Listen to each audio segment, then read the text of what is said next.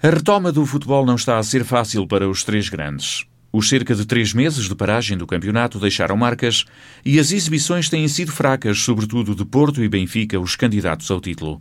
Na liderança da Primeira Liga continua o Futebol Clube do Porto, que apesar de ter perdido em Famalicão, aumentou ligeiramente a vantagem para o Benfica, que entretanto não conseguiu ganhar a Tondela e Portimonense.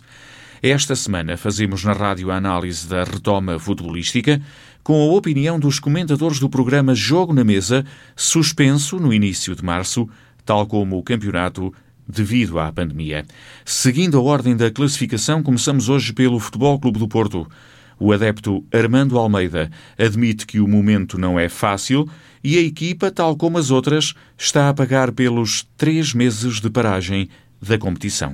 É, é uma altura complicada, penso eu, eh, que, o futebol português está a viver, porque há uma incógnita muito grande em relação à, condição das equipas e penso na, em relação ao Porto em concreto. Estou a ver uma equipa com muita vontade, como, como já estava antes da paragem, mas é, é um futebol que baixou, baixou bastante qualidade.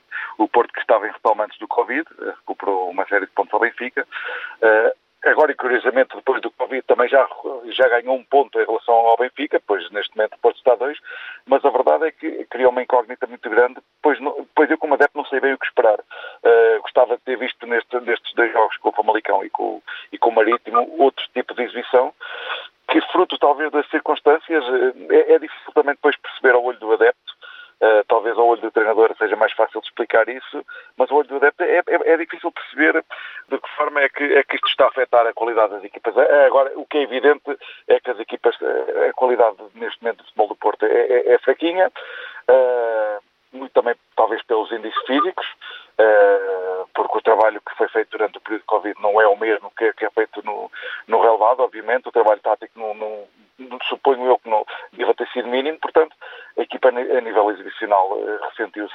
E o que noto é que há um grande, depois há, há um grande equilíbrio uh, entre, entre, um, entre as equipas, até porque num campeonato como o nosso, que não é um campeonato top europeu, equipas como o Porto, que, que não tem a, a, equipa, por exemplo, que tinha há 10 anos atrás, com aqueles nomes sonantes, neste momento o Porto vive face às condições que o Porto tem financeiras e tudo mais, eh, nota-se neste momento, sem, sem, a ajuda do 12 jogador, que é o público, nota-se um equilíbrio muito grande. E, portanto, há uma incógnita muito grande em relação àquilo que, que vai acontecer. Este adepto do Porto e comentador do Jogo na Mesa não tem dúvidas de que os clubes maiores são os que mais sentem a falta de público nos estádios. Já se percebe perfeitamente eh, a importância de um público em qualquer, em qualquer evento, seja ele desportivo ou não. Uh, e, portanto, é um fator uh, sem público. Eu atrevo-me a dizer que não faz sentido o, futebol sem público. A verdade é que isto é temporário.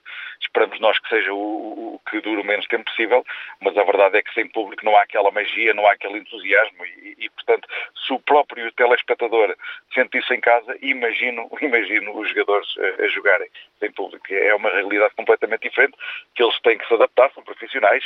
Uh, nós, como espectadores, de facto, sentimos uma, uma estranheza muito grande. E eu, uh, a magia, a magia do adepto, a magia do jogo, perde-se perde uh, quase na totalidade. Em relação aos maiores prejudicados, os grandes, claramente, porque, porque porque são, são quem mete mais gente no estádio, seja em casa, seja fora. Porque o Porto, imaginemos, eh, o Porto vai, vai jogar um campo qualquer, ao Benfica, ou, ou mesmo o Sporting, a maior parte dos adeptos nesse, nesse terreno, mesmo fora, é, é, é, é maioritariamente as equipas grandes. Portanto, serão sempre, apesar das receitas, não reverterem a favor dessas equipas nos jogos fora, obviamente, mas serão sempre os mais prejudicados, porque, porque o Porto tem uma capacidade para 50 mil espectadores, o Benfica são 60 ou 70 mil, portanto, o Sporting igual, portanto, serão sempre os mais prejudicados. Aqueles aqueles, aqueles clubes que, que, que levam mais gente ao estádio. A falta de adeptos nas bancadas pode estar a condicionar para pior a prestação das equipas nesta retoma do futebol. Em relação ao favorito para ganhar o campeonato, Armando Almeida admite que nesta altura é difícil antever o que quer que seja, mas lembra que há apenas uma equipa que não depende dos resultados dos adversários para ser campeã. Na minha opinião, o Porto é favorito porque vai à frente. Faça a qualidade, se o Benfica fosse à frente, eu diria que o Benfica era favorito porque, é à frente. Como é o Porto que vai à frente, é o único clube que depende de si. Uh, e porque exibicionalmente o Benfica também não está melhor que o Porto, eu, eu, considero que neste momento o Porto é o favorito. Estou em crer eh, que aquele pormenor dos quatro jogos em casa, quatro jogos fora, não vão, não vão, ser, não vão ser tão importantes como, como, como eram antigamente. Porque é, é aquilo que diferencia muitas vezes jogos em casa e fora é o apoio dos adeptos, entre outras coisas, mas isso é, é o aspecto mais visível. Não havendo adeptos, que, que, que esse fator é minimizado e, portanto, há um equilíbrio maior e não, não, penso que não vai ser por aí que, pelo número de jogos fora e em casa, que, que a coisa se vai decidir. E, e também estou de acordo que, que, a qualidade tem, tem obrigatoriamente que aumentar, porque, porque de facto a qualidade está fraquinha neste momento, uh, mas geral, não, não só do Porto, mas geral. Quanto a eventuais mudanças na equipa para jogar o que falta do campeonato, Armando Almeida não prevê que o treinador altere de forma significativa o 11 base que tem utilizado. Embora ache que alguns jogadores não estão a render e por isso deviam dar lugar a outros. Eu penso que não, não, que não irá haver, honestamente. Penso que, penso que a base da equipa do Sérgio Conceição está mais do que definida. O, o, com o contratempo do Marcano, que de facto está a ser o, o, o Mbemba e o, e o Pepe, era a dupla esperada. Uh, neste caso, quando ao contrário daquilo que, que, se esperava, o Mbemba mantém o posicionamento do lado direito da defesa e o Pepe é que, é que passou a descair para o lado esquerdo, provavelmente fruto da sua experiência e, de, e no Real Madrid já ter jogado nessa posição, descair mais para o lado esquerdo. A verdade é que o resto não, não, se espera grandes novidades, a menos que haja lesões, e que isso é um fator importante também agora por causa da paragem do Covid, é que o número de lesões, pelo menos nos outros campeonatos, tem aumentado e o número de lesões graves tem aumentado significativamente.